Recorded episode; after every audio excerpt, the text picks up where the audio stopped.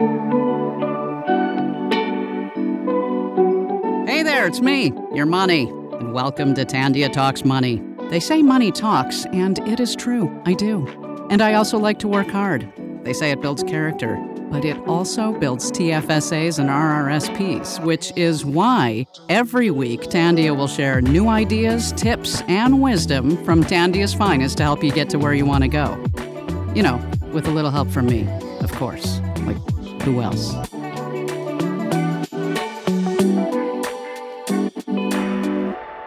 Can I sing? No. Will I carry on singing? Yes. Yes, I will. I'm just trying to warn you. Like, this singing will continue. There are multiple studies now that show listening to music you love will make your brain release more dopamine.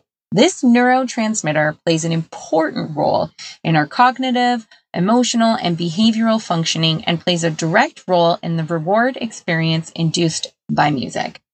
Now, as much as I would love to say that this is the exact reason I started integrating songs into the podcast, it is not. However, my intent really was just to make you laugh with my horrible singing, make you remember a song, and, you know, allow it to be a tool that helps break down barriers and stigmas when it comes to your finances. Because let's face it, your finances stress you out. Who doesn't need a little bit more dopamine? It is a big part of our unique human ability to think and plan. It helps us strive, focus, and find things interesting. How's this for interesting? I took a different angle this week. Now, true story, I have two baby brothers. They are 30 and 28. So, yes, still babies. And they're about two heads taller than me, but you know, they keep me young. They they keep me in the know of trends. We are 7 and 9 years apart. I really am like a second mom to them. They tell me all the time I am worse than my mom. I, I'm positive I looked like a teen mom when I babysat them every summer. But they were forced to stay with me. They came to love the music I forced them to listen to, and they are in all the know of the 90s jams. So you're probably thinking, what is she talking about? What does this have to do with anything? Well, I decided that I'm going to start a series. Maybe it will be monthly, maybe not. I really haven't thought that much through it yet. Send me your songs. Maybe you guys will really like this series and you can send me your songs. But here it is. I've decided to pick a song and see what financial topic comes to mind. Playing like roulette here, right? Well, here it is. Moolah la. Yeah, yeah. We better have my money. Okay, that was not a throwback, and you might not even know what song that is. However, Riri, Rihanna, kind of old school. No, I mean, we all remember her. And I'm sure just naturally we can't help ourselves when, you know, you invite someone to stand under your umbrella. Ella, Ella, A, A, A. That was, that was a throwback. So why I had the intro of my brothers. Years ago, I mean, probably 2015 when this song was released, I owed my brother money. It was probably for a combined Christmas gift. I don't know, Mother's Day gift. I, I really don't know. The usual combined things that we go in on. Well, I forgot to pay him. Clearly. And I mean, what other way to ask for money from your loving, doting sister than a text that says, bleep better have my money? Legit. Like, this is a true story. So, when thinking of today's podcast, I immediately thought of this song and that experience. And we all know that dreaded feeling. You know, the check comes, well, you've only ordered a salad, your friends who've had, you know, an appetizer, an entree, countless glasses of wine, dessert, you know, they suggest everyone, we just split the bill. You get an invite to a bachelorette party in Vegas. Everybody goes away now. Man, I think Nashville is the coolest place now. I don't really know. But while you want to celebrate with the bride tribe, it's just not in your budget. You get a text indicating you owe X amount for the present you said yes you would go in on for a close friend, and then now it's like three times the amount you were initially told. But somehow, even though we've all been there, it feels awkward to talk about financial situations with friends and loved ones. Everyone's financial picture is different. You may have the friend with more disposable income. One maybe just had a baby and is on mat leave. Maybe one, he just bought a house, or one is maybe still living at home. There's so many variables involved. We don't really know what one's financial picture fully looks like, and we want to keep up and do all the things, but we don't want to have those awkward, awkward conversations. So today we're going to explore and share a few ways, you know, to make these money conversations with friends and family a little less painful and awkward. I mean, you could follow in my brother's footsteps and just full out say, bleep, better have my money. It was direct.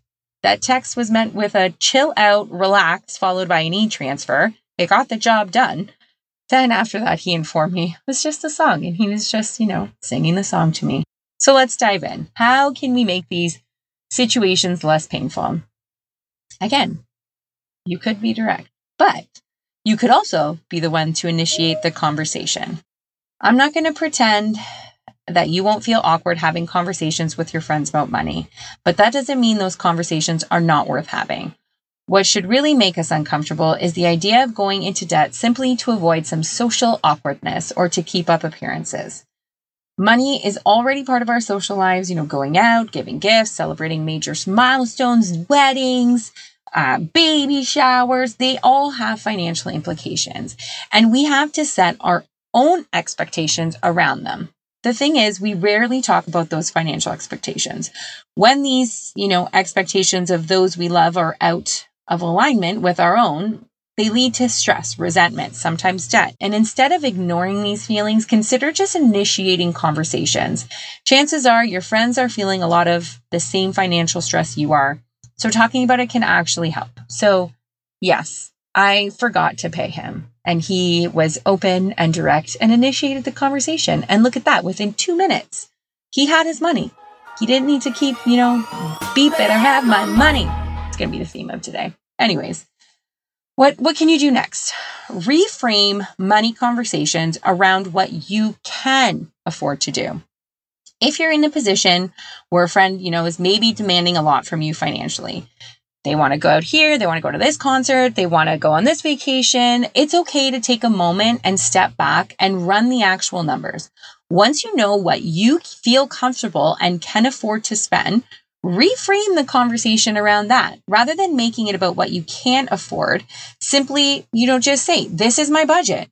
I don't have much wiggle room. So when planning, can we keep this in mind? There is no shame in having to stick to a budget when it comes to social events. You know, I feel like everyone and their mom right now is like out doing things, having events because we really haven't been able to for so long that you may be feeling the pressure now. Some people saved some great money through COVID not attending these things. And now everything is back open and we're doing all the things now. So it is okay to step back and say, hey, listen, this is what I want to do. Like maybe you don't have to go to every concert. Maybe you don't have to go to every event. You can say, this is what I'm going to spend. This is what I want to spend. And it's okay to stick to it.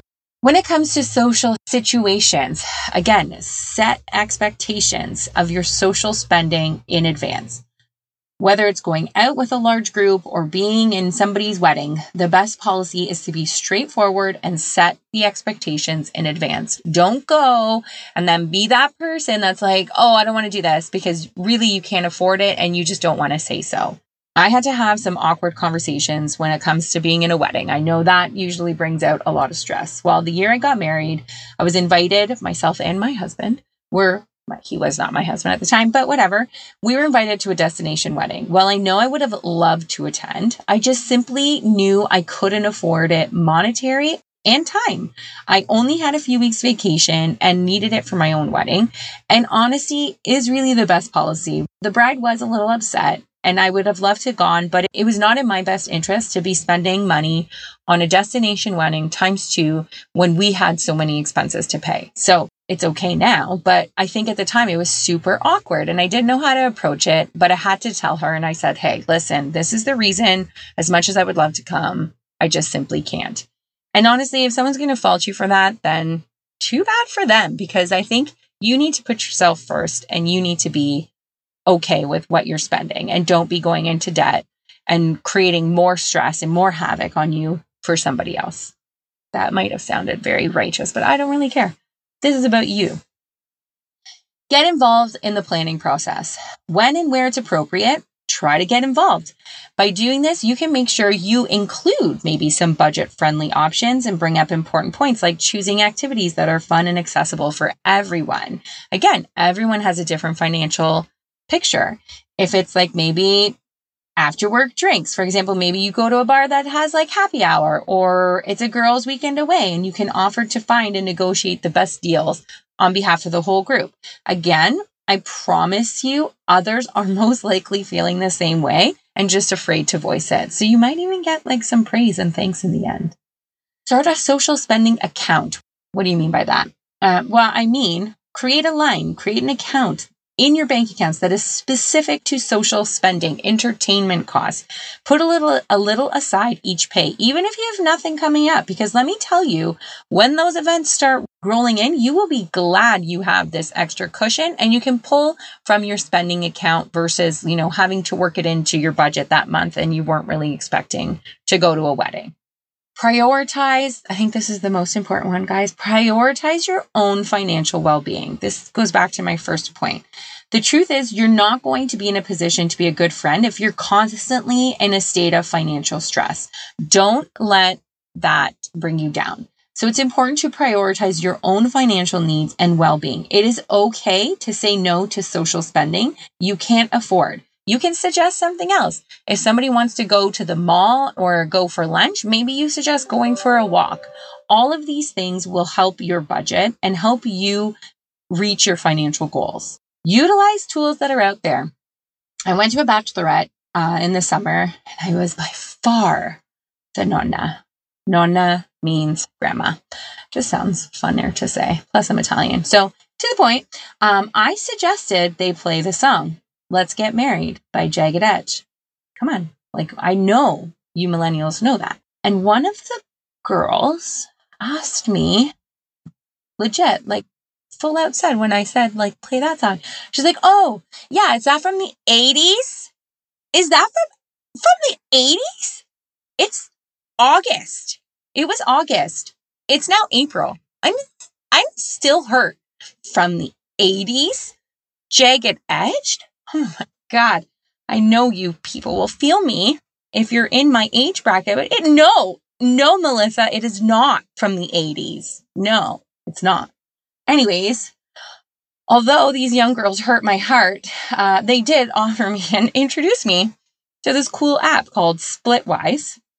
This is not a promo. I'm sure there's other apps out there that do the same thing. This is the only one that I know of, but it was amazing. We all had the opportunity to include and record what we spent and what the total cost of the bride's expenses were. And it, you know, it did the math and it had the awkward conversation for us. It divvied up, you know, what everyone owed and to who and kind of kept you on track like pay this person, don't forget to pay this person. It took the awkward conversations right out of it. Like I say every week, being empowered to have these conversations is half the battle. This is why we are here. You know, we want to get you feeling more comfortable about your finances and spread the words because you're not the only one that feels like this. So you be the one that voices it, and everyone else will be like, oh my God, yeah, so glad she did that or he did that. We believe in the power of financial literacy and how by having an understanding of your financial picture helps to empower you to make better financial decisions and have a positive relationship with money. We want you to recognize your worth and help you to enjoy life to its fullest and have the experiences you've always wanted to. We are here for you. We encourage you to get in touch at any time. Tell us a song, just a random song, and I will find a financial topic that goes with it. If you have a question about our business, comment on how we might be able to answer your burning financial question. After all, at Tandia, your voice is the most important one. Thank you so much for tuning in and hope you found value today through this podcast. We are on all social channels. Snap a photo, share it, tag us, and help get the word out. Don't forget, you can always connect with us at tandia.com. Catch you soon. Thanks for tuning in. I don't know about you, but I feel smarter already. Remember, Tandia is here to help. If you found this podcast helpful, please let us know. Got feedback? Want to learn more? Just head to tandia.com. Tandia, as unique as you.